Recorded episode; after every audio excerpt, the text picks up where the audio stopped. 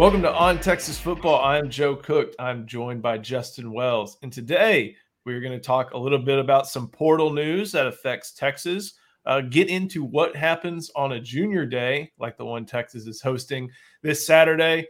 Then we're going to talk a little bit about what players Texas lost in the transfer portal and who might be the biggest loss from that group. So make sure you subscribe to this channel, like this video.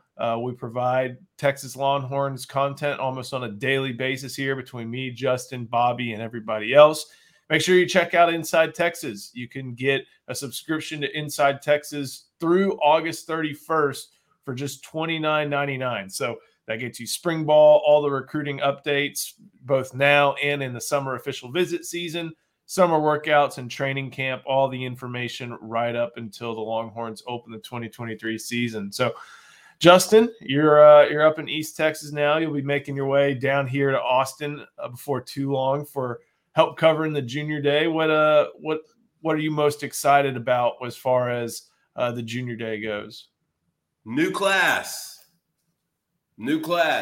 Even though we cover a couple years in advance, just because that's the way this industry and this business works. Once one class signs, those kids probably get real tired of us. I'm sure we get a little tired of some of them. It's a new class. I love it's that new class smell. 2024. To me, that's what I like about junior days. Is it kind of refocuses everything. You now get to shift to another 25 to 50 kids that you get close to, build relationships with, and get to know a lot better because they could potentially be in Austin one day. And so to me, that's my favorite part about junior day. As long as the weather's nice, because we're outdoors for a while, as long as the weather's nice, that's my main thing is it's a new class. And for me, and I'm sure readers are the same way. They want to hear about new people. They want to hear new background, new stories, new, things about these kids. And so that's what junior day does for us a lot of times. And for the staff, it sets the foundation for, okay, this is how we're going to, push forward this year. These are a lot of the kids we've identified. And so it's just a bunch of, it's a new smell to it, a new car smell type deal. And that's why I like junior day, just because, hey, now we don't have to mess with 2023 anymore. For the most part, I always have to throw in the Deuce Robinson caveat for whatever reason. But that one's pretty much wrapped up. Now we get a whole new class, Joe. And to me, that's really cool. This is the story of the one.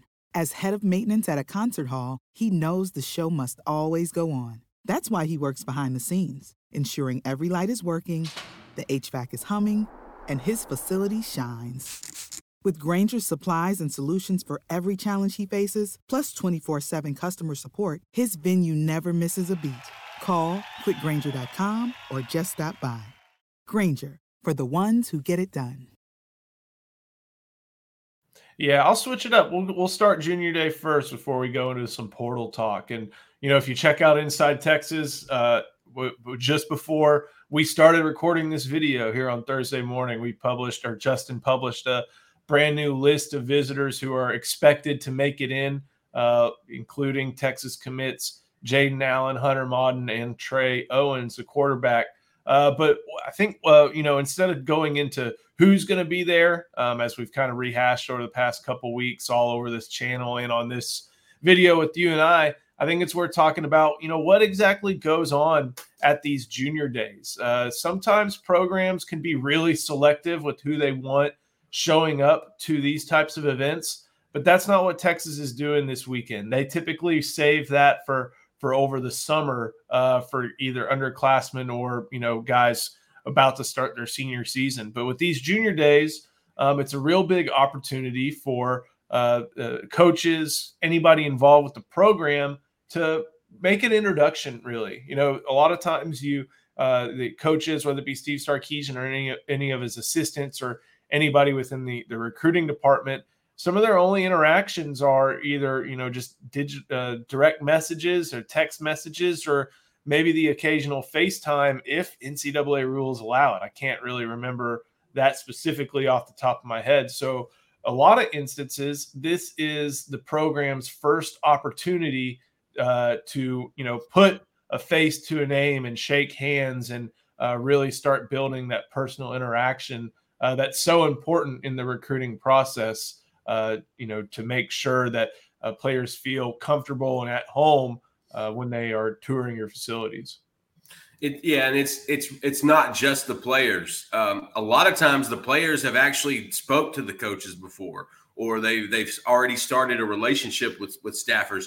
It's a parent's opportunity to not only meet in person, eye to eye, a potential coaching staff that where your son could be attending, but you get an opportunity to see actual campus. You see the facilities. The parents get a better idea. It really does encapsulate everything, because parents want to, you can win over a kid all day long, but you're going to have to win over the parents too if you want to win that recruitment most of the time.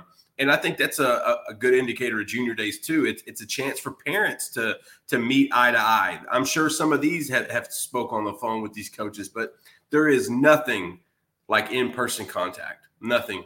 And covering recruiting, you can learn, you can text kids and call kids and message them on social media all you want, but until they see your eyes, you don't ever earn their trust.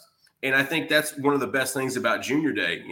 One of the big things also is, kids will come in groups. They have them organized in groups. And oftentimes it's either by year, by position, or it could be by priority. It's always different, but a lot of times they'll usher them through the facilities, kind of introduce them to some of the professors. I know they've done that in the past where there were specific kids that wanted to go to a certain academic department. They would go over there and meet with those people.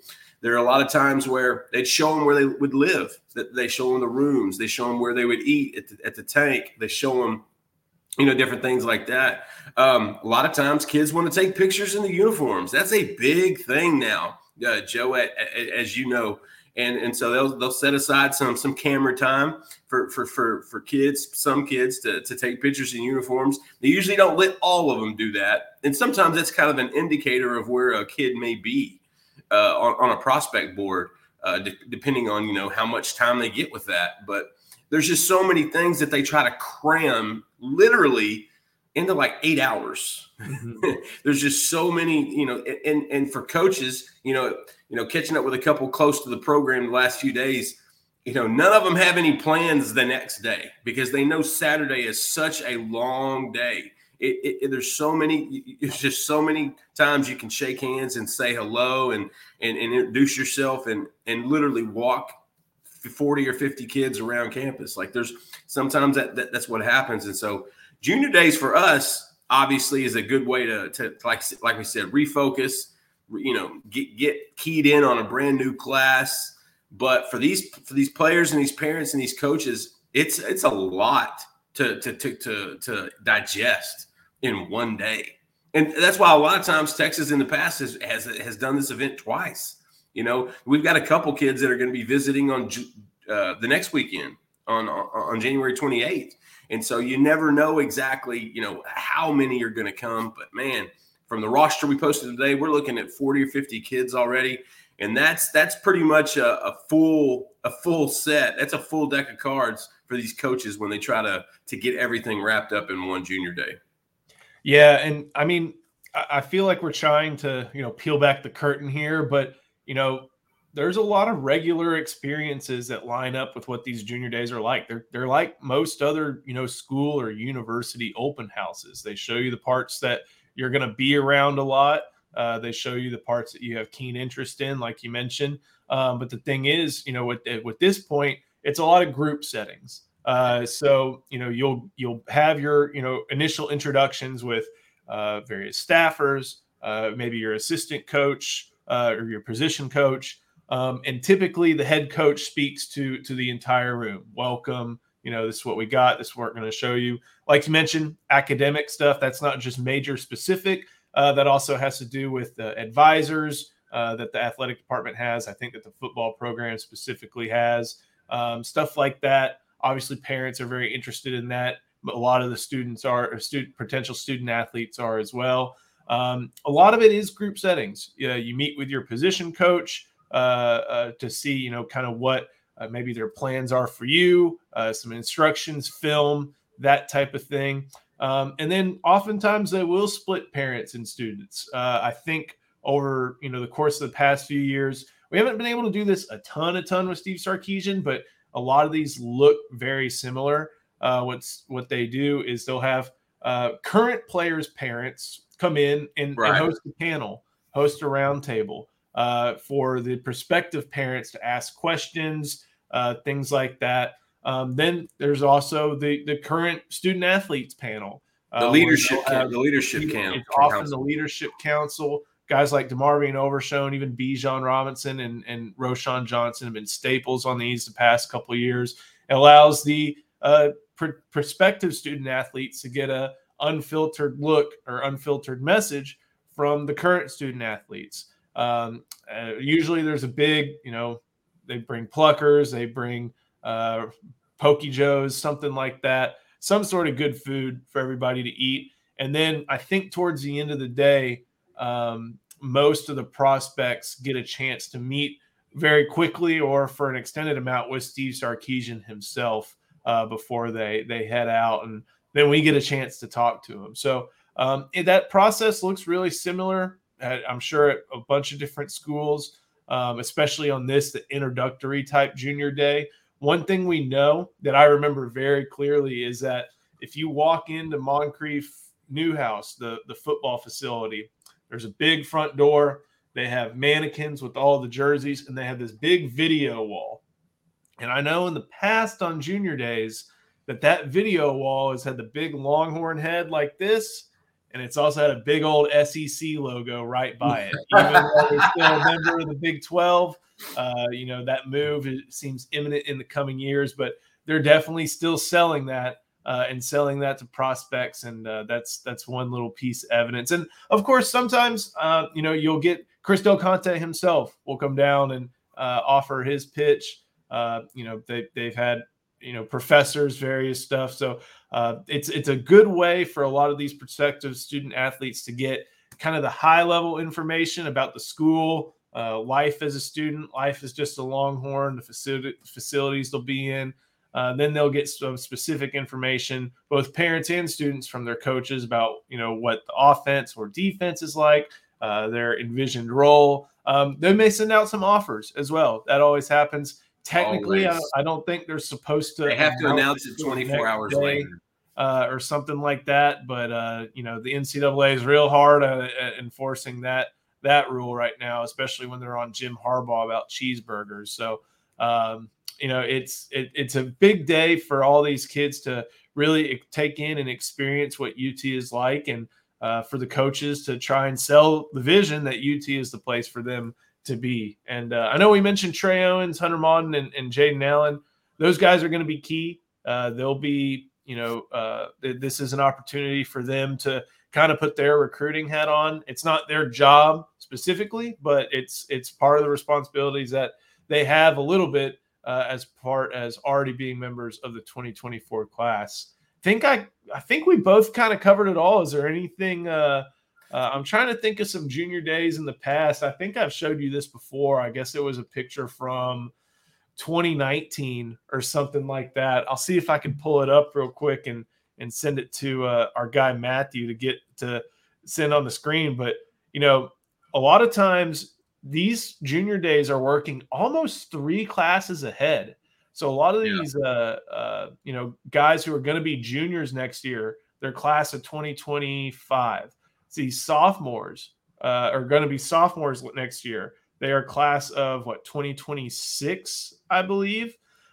So you'll see a lot of these, you know, work ahead. And I remember very specifically, I'll see if I can find it from a 2019 junior day.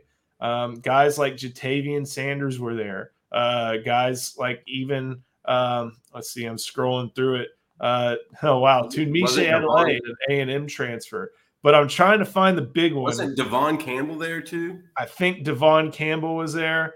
I'm about to send Matthew this picture. That's where we saw the transformation of Jatavian Sanders. Remember, I'd gone to see him that winter or in the playoffs the year before, and he had, you know, pretty good body. And then he came back and it was like he had grown 2 inches and 30 pounds. And it's like, oh, that's why he's projected so high. Okay. Yeah. You should break out the old junior day picture when Quinn Ewers was a freshman. That's exactly what I sent to Matthew on a text. That was his freshman year going into his sophomore season. Right. And Quinn was such a dork. I've sent that to him before. Man, I don't think he likes that picture. It's an old one. Sending him back when he was still a recruit. Remember Tim Beck had told us, look, this is the real deal. Like, this kid is different than the rest of them. Just understand when his year comes, this is the kid we want. Like, they had that dude identified 4 years ago. I do remember that. That's where it was after a playoff run at Southlake. They'd all bleached their hair like they do.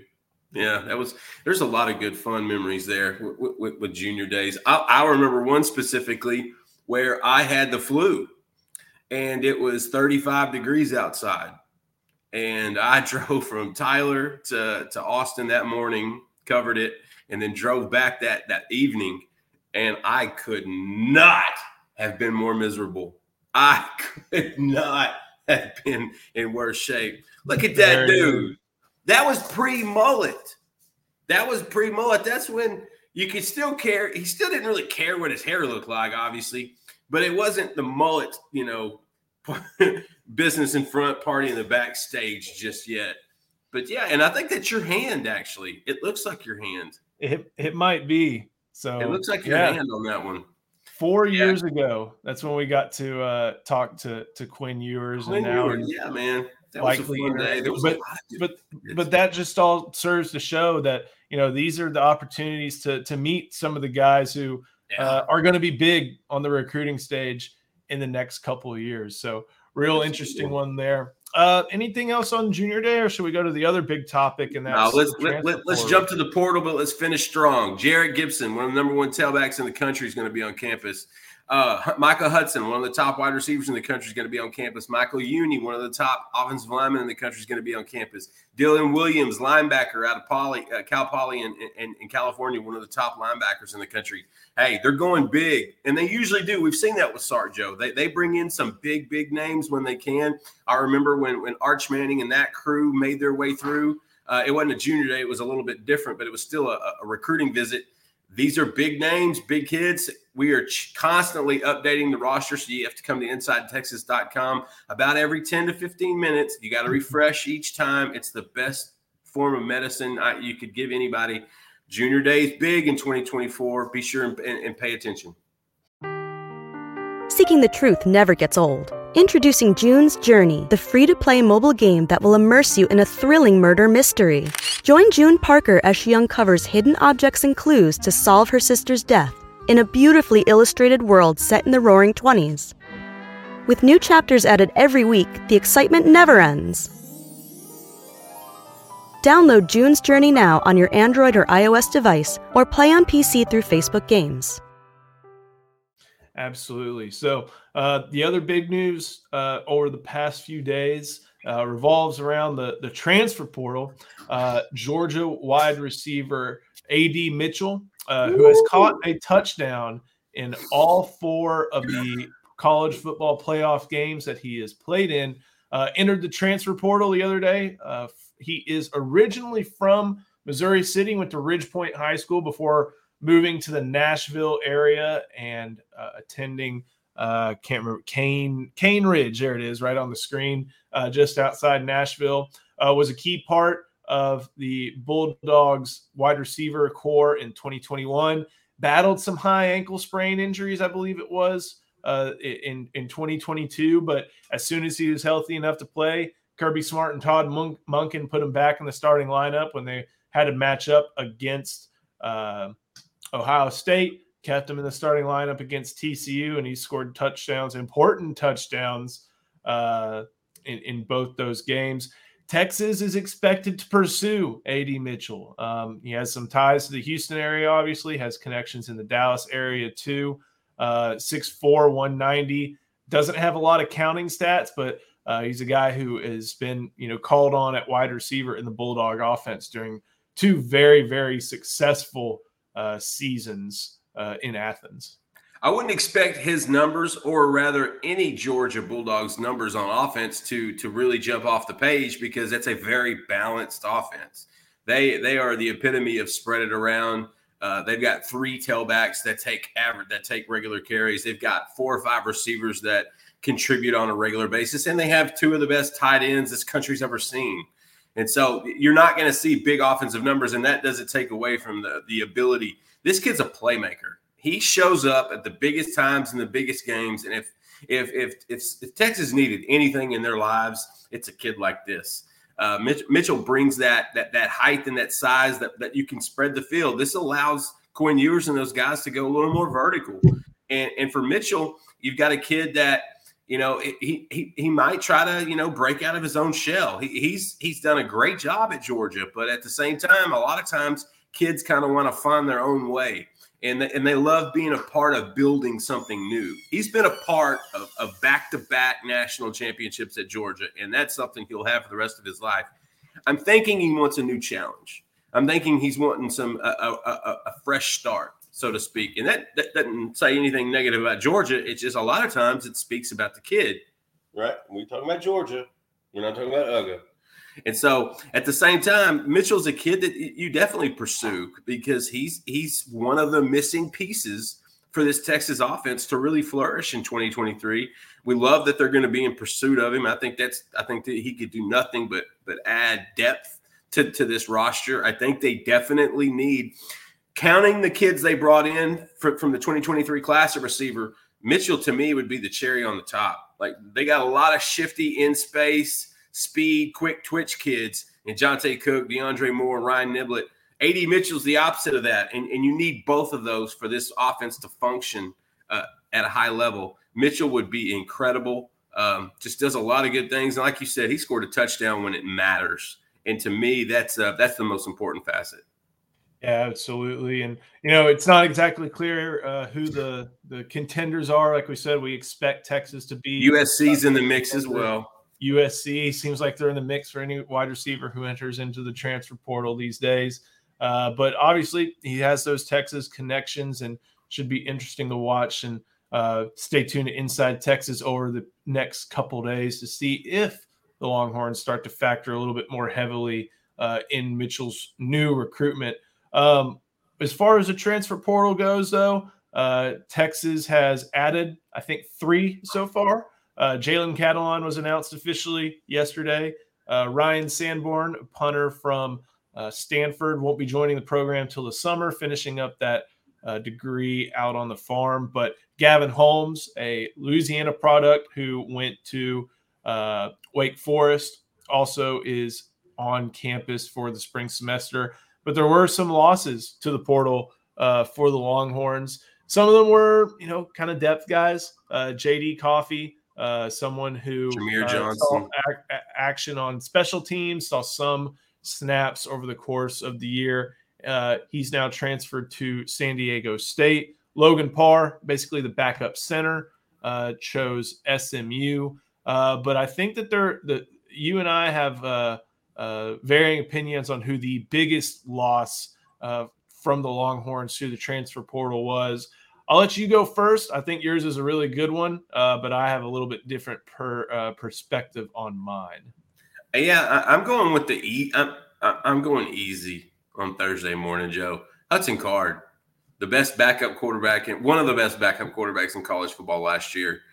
I understand what he's doing, and we completely support that kid. He has been top notch, not only for us but for this program for the last 3 or 4 years. Hudson's been tremendous. Unbelievable kid, incredible family. He's going to be missed because he has a lot of respect in that locker room.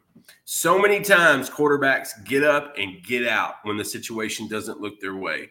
Hudson Card never did that. All he did was buckle down and get tougher and get stronger. And if you look at some of these kids, they went to some big places. Ovi went to Baton Rouge. How many kids do you know that can say they played at Notre Dame, Texas, and LSU? give Ovi his props. I hope he does a great job. Junior Angelau, three-year starter in Austin. He's in Eugene, Oregon now. He's going to go up there with the Ducks. He's a guy that I think would have been great for depth, but the youth of offensive linemen that are coming in and that are already on campus have basically surpassed him, and so I kind of understand that. But to me, it's Hudson Card. That's my pick, just because you can't put a price. Well, I guess in the NIL age you can, but you really can't put a price on how valuable a backup quarterback is. And when Quinn Ewers got hurt last year, Hudson Card came in and played really well. He managed the reins. He didn't turn the ball over. He put Texas in a good position. That's my pick. The best of luck to in Purdue. He's going to do a great job in West Lafayette. Graham Harrell is now the OC there. Matt Maddox is the O-line coach and one of the brightest young offensive minds in all of college football, and he will be a head coach in D1 one day. And so I really like the coaching staff that Card's going to. I caught up with him last week, actually, just to congratulate him, and he's excited. He knows he's got an opportunity to go in there and win the job and get an opportunity, a fresh start is really what – it's kind of like with A.D. Mitchell. Hudson's accomplished what he has. Now he just needs that fresh start, and I think that's what Card's going to get at Purdue, and so that's my choice. Before I get mine, I think it's just kind of worth noting the programs these guys are going to. You got Ovi going to LSU, Logan Parr going to a good SMU program, Troy O'Meary, Prince Dorba going to Arizona State, Andre Karich going to Tennessee, Devin Richardson, who had some good film, going to Washington State, and Jameer Johnson, going Power 5 at Indiana. So he had some good reps last year, Joe. Jameer Johnson was the one guy that I was a little surprised by because the staff was kind of high on him. But none of those guys are my pick. I'm going to pick Ovi. I know that Texas fans may have a certain opinion of him just for not being anything spectacular on the field, and I get that. But he was solid. He was a starter, and that's someone that Texas is going to have to replace, either by finding somebody in the portal who really not sure if that player has appeared yet, what they're looking for, or developing their young guys, whether that be Ethan Burke in year 2, Colton Vosick in year 1, maybe even someone like Jamon Tapp. Maybe not Darian Gillette. It might be tough because it's going to be tough for him to get healthy right away and be full go.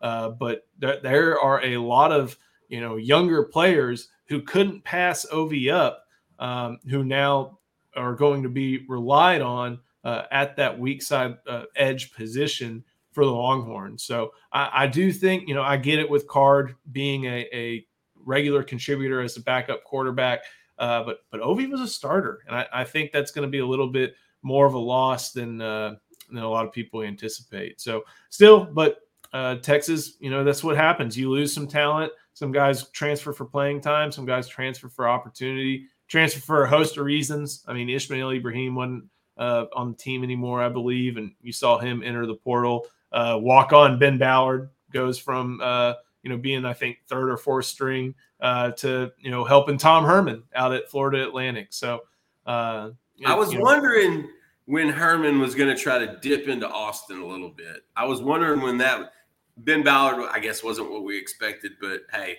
give that kid a lot of credit. I think Ballard needed – it was one of those things where Ballard, I believe he graduated and he needed to move on because he's wearing a number that's already been claimed by one of the new quarterbacks coming in this year. And so I think that was a one of those win-win type of situations because number 16, buddy, is it's taken already.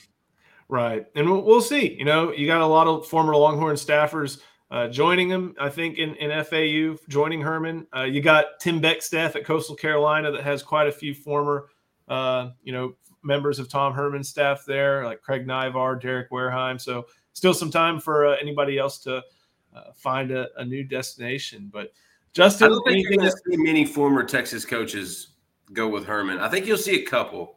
Right. It's not surprising that Tim Beck has more.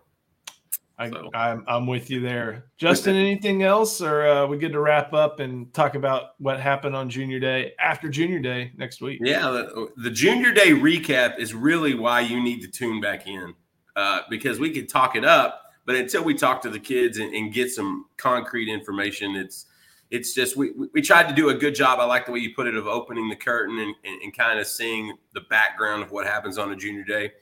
Next time, next episode, we'll talk about all the kids we saw and what they had to say. Absolutely. Thank you so much for watching another edition of On Texas Football. Make sure you like this video, subscribe to the channel, turn on notifications. You'll never miss a great video, whether it be Bobby, Eric, Justin, all of us on the live stream. Always good stuff here on Texas Football. Make sure you head to InsideTexas.com. Get access until August 31st to all our premium content just for $29.99. Like I said, you get spring and workouts. You get all the recruiting scoop, the humidor, summer official visits, team workouts, fall camp, all the stuff. So go and check it out. Never a better time. And Justin, thank you so much. Matthew Hutchinson, our producer, thank you so much. And we'll see you next time on Texas Football.